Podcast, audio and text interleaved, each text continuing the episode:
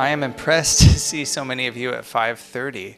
I thought no one's going to be here, but I'm glad you are. Uh, I'm Doug Fullington. I'm the manager of audience education here at PNB, and this is opening night of our 17-18 season, and we're presenting a new production of uh, Jewels.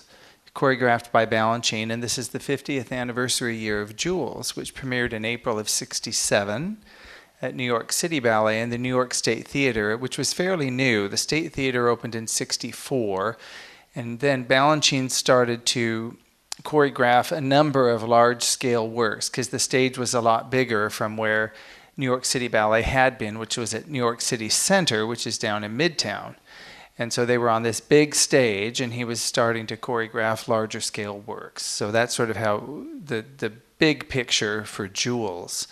Um, I'm just going to jump right in. I put most of what I know in the program notes, so I'm going to repeat some of that because I wrote put everything I know in there. So you just it'll come out a little bit differently.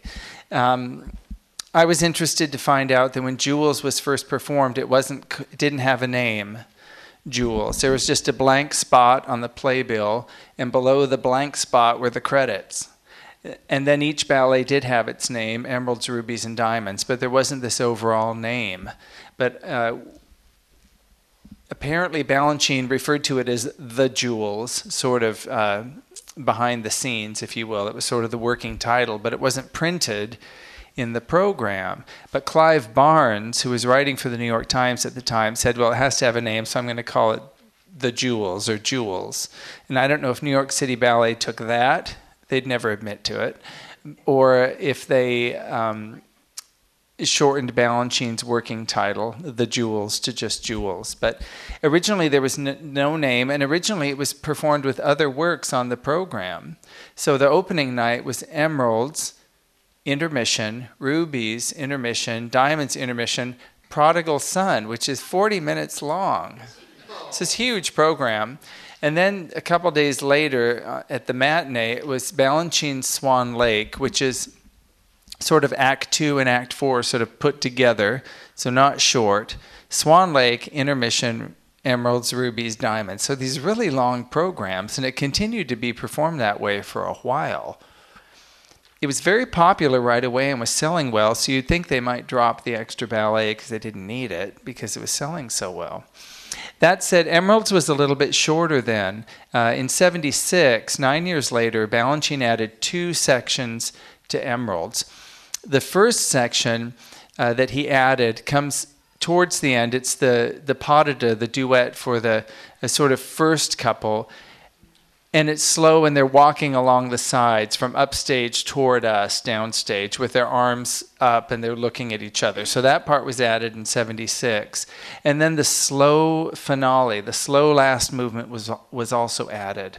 So there's a fast finale with everybody and they pose and it feels like the end. That was the end originally. And then he added this sort of epilogue, if you will, that's slow, just for the seven leading dancers. Uh, the corps de ballet women are done, and the seven leading dancers, and it ends with the men on the stage alone, uh, kneeling and kind of looking out into the distance. It's a very romantic uh, type of ending, and it's very uh, to me, it, it, represents a lot of Balanchine. He was a real romantic. For as much as Balanchine was very progressive and we think of him as a modernist, he was a real romantic. And we see that in something like Emeralds. Anyway, so that's the that's the sort of early history of Jewels, and I think no other company performed Jewels. I don't think in its entirety while Balanchine was alive. Maybe Zurich because he had a close relationship with that company.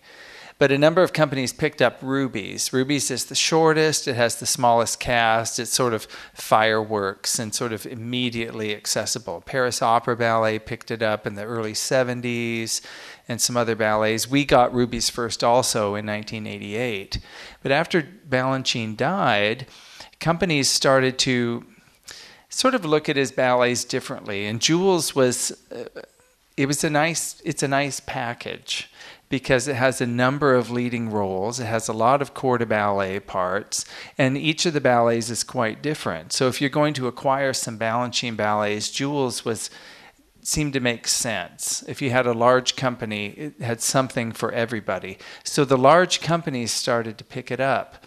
Uh, the Royal Ballet, National Ballet of Canada, number of U.S. companies, the Mariinsky Ballet in St. Petersburg, the Bolshoi, and so forth. And, and, now it's it's performed by dozens of companies. Really, all of the world's large companies perform jewels, and it's become a staple in the repertory. But it's sort of unique for Balanchine in that regard.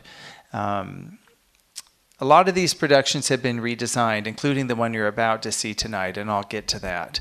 But uh, maybe first let's talk about each of the ballets individually. It's always a little hard to talk about the Balanchine ballets because he didn't talk about them. That was the thing. He didn't talk about them.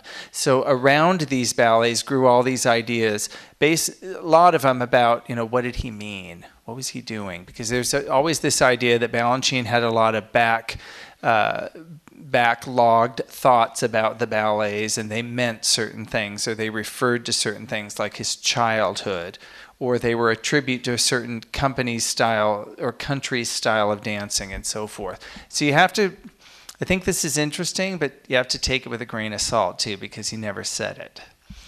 Uh, the thought with emeralds would definitely it, it is the French ballet. The music is by Gabriel Fauré. It's beautiful music. Uh, it was written uh, to accompany uh, Pelleas and Melisande and Shylock to uh, sort of give uh, musical voice to these works and it embodies a number of elements that were popular in the 19th century. Uh, this sort of neo medievalism, you know, the mid- Middle Ages were very popular in the 19th century, uh, dressing up in medieval costume, uh, a sort of idealized view of the Middle Ages, which were kind of a rough period, as we know now. But in the 19th century, they liked to look at it with a gloss, and the idea of chivalry and so forth. And so this informs Emeralds. Emeralds also looks back to the Romantic era of ballet, which uh, occurred in Paris between about 1820 to 1860.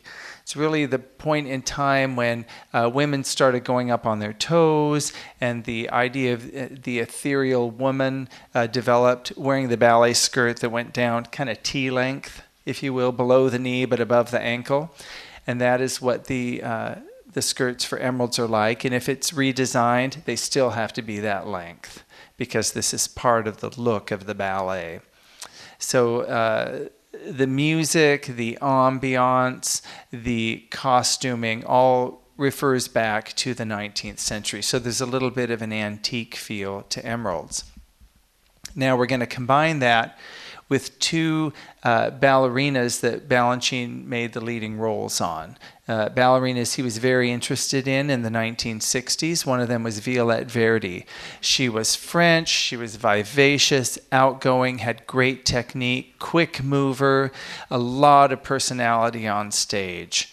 Uh, Noelani Pantastico is going to dance the Violette Verdy role tonight, and I think it's her debut in this role.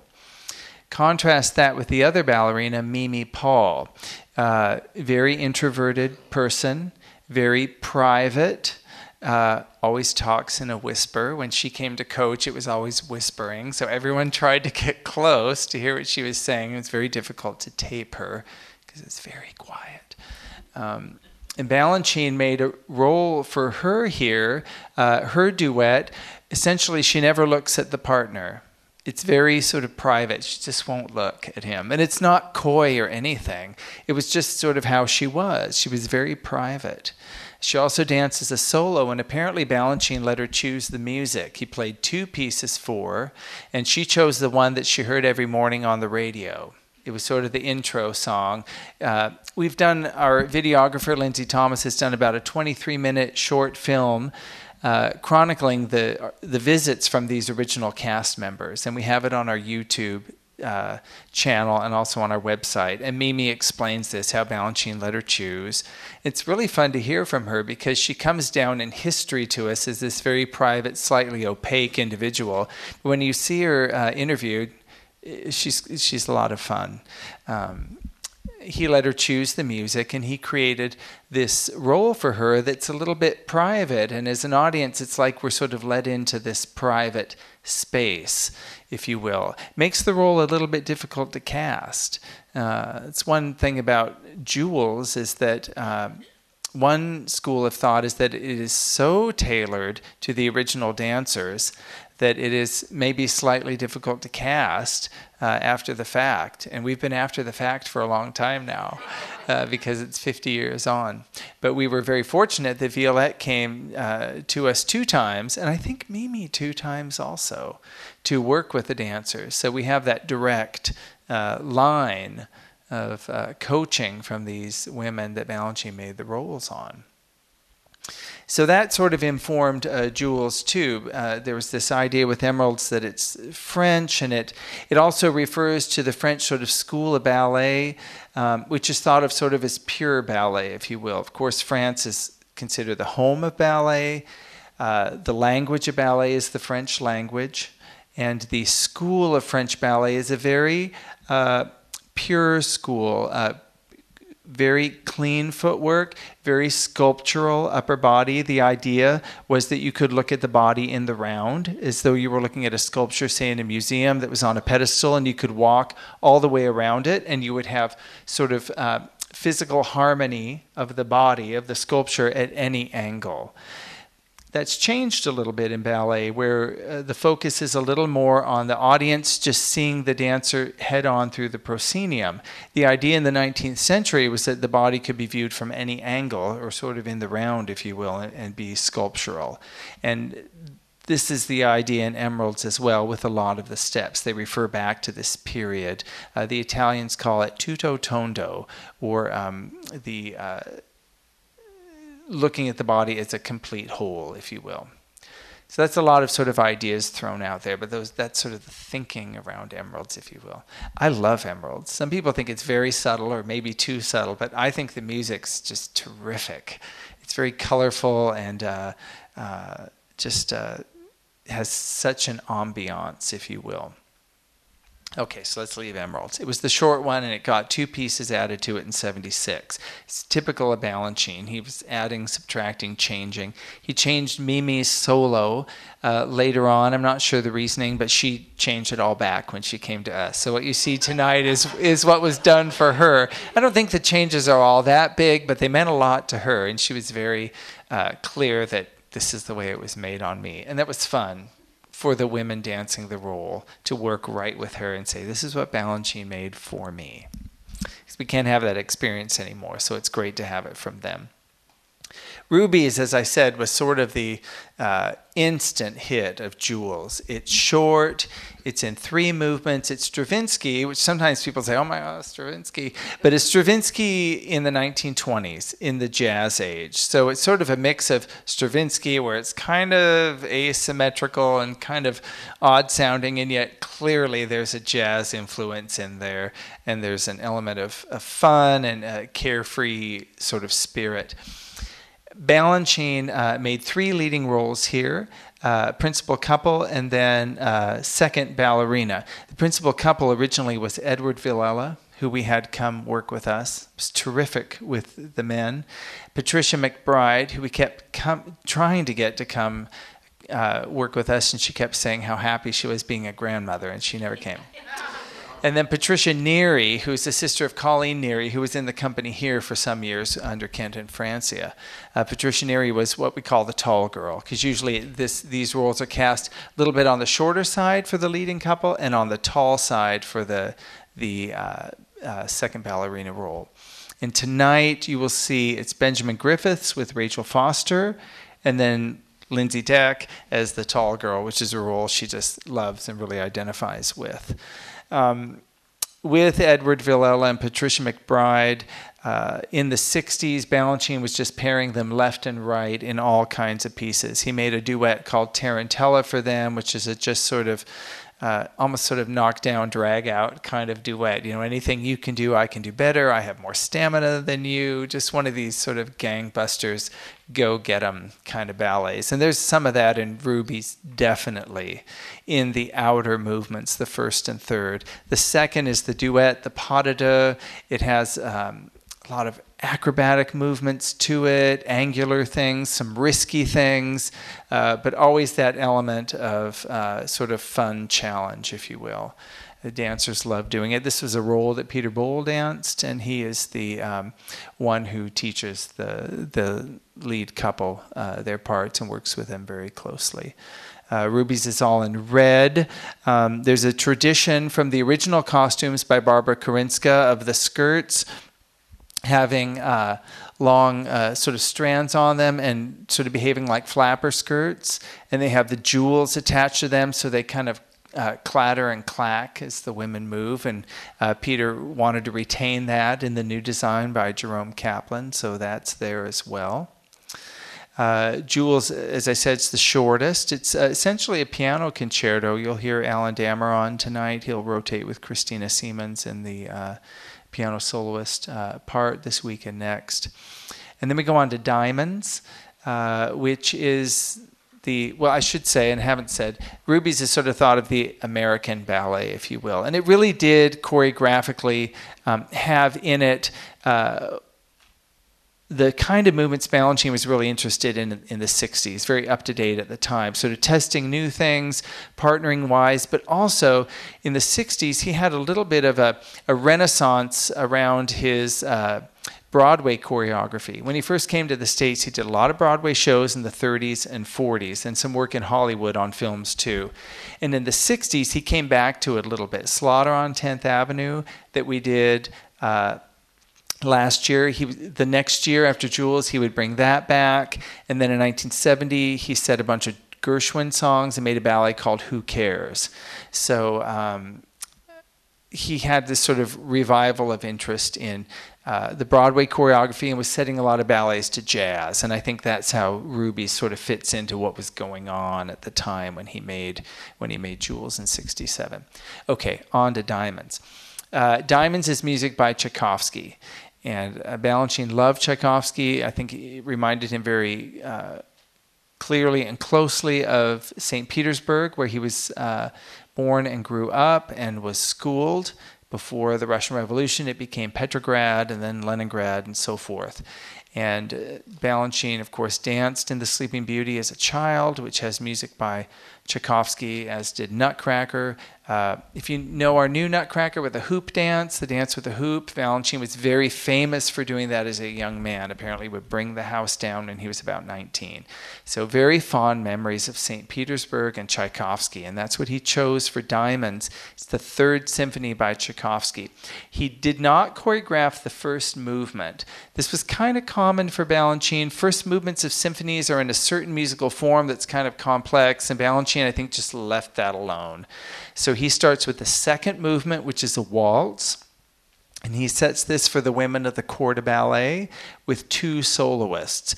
And it's very typical of the kind of uh, movements and the kind of music you would hear in the late 19th century ballets in St. Petersburg, choreographed by Marius Petipa, the French choreographer who really dominated the Russian scene in the second half of the 19th century. Balanchine felt he was really an heir of Petipa and that Petipa was a great influence on Balanchine. Petipa had a wonderful way of using people on stage in geometric patterns, which is something that was very appealing to Balanchine. You'll definitely see in Jewels tonight, particularly if you're sitting up above and look down on the patterns on the stage.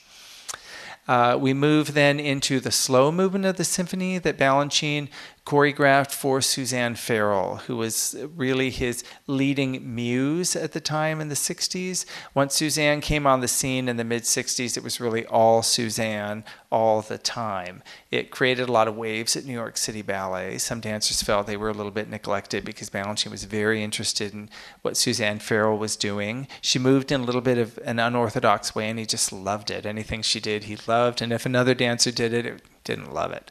So it was just and he'd always say, you just have to be yourself. So Diamonds was choreographed for Suzanne Farrell, partnered by Jacques d'Amboise, who is a real veteran of the New York City Ballet. So he had this younger ballerina who was, she wasn't up and coming because she sort of arrived suddenly, but definitely she was sort of the queen of the evening and partnered by Jacques d'Amboise. We did. We have had some coaching by Suzanne Farrell here at PNB. When we first uh, acquired Jewels in 2006. I believe she was here auditioning for her summer school and she did some coaching. And then uh, Karel Cruz and Laura Tisserand went with Peter Boal to visit her in Washington, D.C., where she has her company at the Kennedy Center, and she coached them there as well. So we have had peripherally some coaching by Suzanne Farrell. But we did have Jacques d'Amboise here, who is just terrific and uh, had wonderful stories about uh, Suzanne and Balanchine and diamonds, and has a wonderful sort of philosophical uh, sense of things, and was able to impart that not just to the diamonds dancers, but really the whole company. And if you watch the uh, short film that we've made, it, re- it opens with Jacques speaking in a studio rehearsal to the audience about the ballet and about ballet in general, and it's it's really wonderful. So we're introduced to the ballerina in this uh, second movement of the ballet, which is the slow movement of the symphony. It's a long pas de deux, and it is just uh, it's quite unique for Balanchine. Uh, Balanchine comes from the old school of partnering, where the the cavalier, as he would be called, would hold the women women generally a little bit further from him. There was a sense of sort of old style decorum, a lot of partnering with one hand. And it does give a sense of freedom, a look of freedom to the ballerina, and a look of independence. And when Jewels came out, Arlene Croce, who used to write regularly for The New Yorker, she was big part of my ballet education just reading her reviews are kind of amazing and you felt like you were there. She said in the diamonds deux suzanne farrell looks like the freest woman in the world. You know that she doesn't even need the partner. Everything she's doing looks like she could do on her own. And that was real credit to jacques d'amboise that's for sure. Uh, a beautiful deux tonight you'll see it danced by lesley rausch with karel cruz. They have just loved the experience of working together and i think that's really going to show on stage the fast movement follows, the scherzo, uh, where we're introduced to more of the soloists in Diamonds and all the bravura dancing. And the final movement's really terrific. It is a polonaise, uh, Polish national dance. Uh, the women uh, don gloves for this, a sort of formal, uh, formal feel. They go all the way up past the elbow, and they all enter doing the polonaise step. And in this uh, in this finale, Balanchine is combining classical ballet with a lot of sort of steps that we would refer to as character steps from, from national dances, particularly the Czardas and the uh, Polonaise that we associate with uh, Hungary and Poland. And uh, there was a ballet that Petipa made at the very end of his career called Raymonda in 1898. And when as Balanchine was growing up, this was sort of the newest Petipa ballet, and it was very popular at the Mariinsky Theater where he danced, and I'm certain that this uh, ballet was a big inf- influence on him when he was creating Diamonds and paying tribute to the Russian school and to Petipa. So we see in Jewels Balanchine paying tribute to France, to uh, the U.S. in rubies, to Russia in diamonds. But apparently, if you would ask Balanchine, well, Mr. Balanchine, what is rubies about? He would say it's about 20 minutes. And that's the kind of answer he would give. He just did not really talk about things. And it may have been for the best. He really wanted his dancers to look fresh. He wanted them to take the movement he gave them and to make it their own, if you will. He was quite easygoing as a choreographer, apparently. If something wasn't working for a dancer, he was very willing to change it. If someone uh, came to a, an existing role and they just didn't didn't turn well to the left or they their knee was giving them trouble, he was very happy to, to accommodate them and uh, create new choreography. For him, it was a very uh, fluid and flexible and malleable art form. And he uh, was just uh, concerned with that dancer looking good in that moment, in that role. And uh, and uh, that makes him quite unique. He was very, very confident in what he was doing, obviously, to be able to work that way. And I think it's uh, a major reason that dancers loved to work with him. Not that they would take advantage of that, but that they knew that he had their best interests in mind when he was choreographing. And very definitely, Jewels was a showcase for these dancers that Balanchine uh, loved so much for Violette Verdy and Mimi Paul, for Edward Villella and Patricia McBride, for Suzanne Farrell and Jacques d'Amboise. Definitely, this was a showcase for them, but also for the whole company dancing on this large stage at the New York State Theater. So, as I said, many companies began to acquire, as we call it, jewels from the entity, the George Balanchine Trust, which was set up after his death to to uh, facilitate the licensing of his works in a way that would would keep the integrity of the works and the integrity of the choreography, but allow other companies to dance them. When Balanchine died, he left his ballets, which could actually be left as as uh, property, to 14 different people, which was really generous but really complicated, because they thought, well, how what are we going to do? We want these ballets to live, but we want them to be danced in the way that we knew that he wanted them to be done. So they, uh, most of them, deposited them into this Balanchine Trust, which, uh, which uh, administers his work, if you will. And the, the, director of the trust is a wonderful woman named Ellen Sorrin. She's here tonight, actually. Her brother uh, lives in Seattle, and she makes periodic visits here to see him, and we benefit by a visit from her as well. So she'll be in the audience tonight to see this new production. Four, and I'm finally getting to our production with four minutes to go. Uh, for this 50th year, Peter uh, Boal wanted to bring Jewels back in the repertory. We did it in 2006, 2009, 2014, and fourth time now in 17. And he asked the trust if we could redesign the ballet. And to do that, we uh, have we get the approval of the trust for our designer, and then they they they sign off on the designs as well. So uh, Peter engaged Jerome Kaplan, who designed our Giselle. He's the designer for uh, our Romeo and Juliet, our uh, Cendrillon, our new Cinderella, and our Don Quixote. So those really run the gamut from very historical and traditional to very uh, uh, contemporary. And uh, Jerome accepted and really wanted to pay tribute, of course, to the iconic Karinska designs. So the look and the um, silhouette of the designs is very similar to what Karinska did. The length of the skirts, the length of the skirts in diamonds, the rubies with the with the flapper uh, jeweled skirts and all, but uh, but new and fresh as well. And he also made scenic designs, which are quite simple, and there's a trajectory to them. Emeralds is done uh, with more of a black design in front of a starscape. Uh, the feeling was that it worked well in the uh, sort of under the moonlight, if you will. We moved to rubies, where we have a combination of the black and white, kind of paying tribute to the Art Deco style of the 20s and 30s in the US.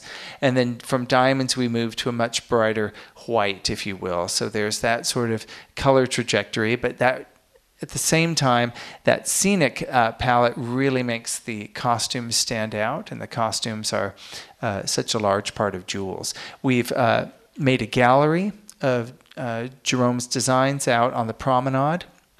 When you come in, our archival table is there with a presentation from the costume shop showing how the costumes are made and the materials, and then you can continue on and see all of the color designs that Jerome made for the uh, for the show. Uh, many, many hours of work and about a year's worth of work to create these uh, costumes that are on stage. Uh, they're quite glamorous. And I'll sort of leave it at that. But we're very happy to have our own production of Jewels. And, uh, but at the same time, we join many, many other companies around the world in performing this piece. And I think that's wonderful for our dancers, too. Uh, not only that, but to have worked with many of the original creators. So that's Jewels uh, so far, and now you all will have a chance to weigh in on the new production. But uh, for the moment, are there any questions I can answer? Yes. Wasn't there a tour in which the company went to open a theater in Las Vegas where they did one section out of the three sections? Yes, we did. Boy, it was how many years ago now? Five, six, seven years. We went down to Vegas. They were opening a new theater down there, which is kind of a. It's an amazing theater. It's an Art Deco uh, sort of retro theater. Spared no expense. And we performed Jewels in tandem with Ballet West, who performed Emeralds, and Nevada Ballet, which performed uh, Rubies, and we performed Diamonds. So we did a joint production, and it was a lot of fun. And in fact, this summer, Lincoln Center Festival presented Paris Opera Ballet, New York City Ballet, and the Bolshoi Ballet in a joint production as well, to in observance of the 50th anniversary. So Paris did just emeralds, and the Bolshoi and New York City Ballet rotated in emeralds or in rubies and diamonds, and that was quite a that was a big ticket item, that's for sure. I didn't see it. I know one of our trustees was there, but I read a lot about it, and I think it was a it was a wonderful idea. So. Um, it, it definitely gives an opportunity for companies to come together, and it can include uh, companies with fewer dancers and then companies with more. Diamonds, you need 34, and rubies, you need 17. I think 17. You also need 17 for emeralds, so yeah, pretty mid to big ballets for sure. Uh, anybody else with a question? Yes, please. Is there any uh, significance to the picture frame? There, there is a, a, reference here to the uh, you having seen it already. There's a large picture frame in diamonds. Um, I've heard a few things. I, would have to ask Jerome Kaplan exactly what his his meaning is behind behind the the framing in diamonds. But uh, I know there definitely is a sense that the dancers sort of have come out of that frame. I don't know if that's a nod to the past that they're sort of emerging from this, the style of diamonds being quite a, a 19th century style. But uh, I don't know if he'd be, want to be pinned down or not. But you'll have to see what you make of make of the look when as you see it. Um, I did want to say we don't have a post performance talk tonight. Uh, it's a gala evening, and the gala events continue directly after the performance. But those will resume tomorrow. We're calling it Meet the Artist now instead of post performance Q and A but it's the same thing. My talk's also called Ballet Talk, but it's still the pre-performance lecture. We just we changed the names a little bit, trying to keep it fresh.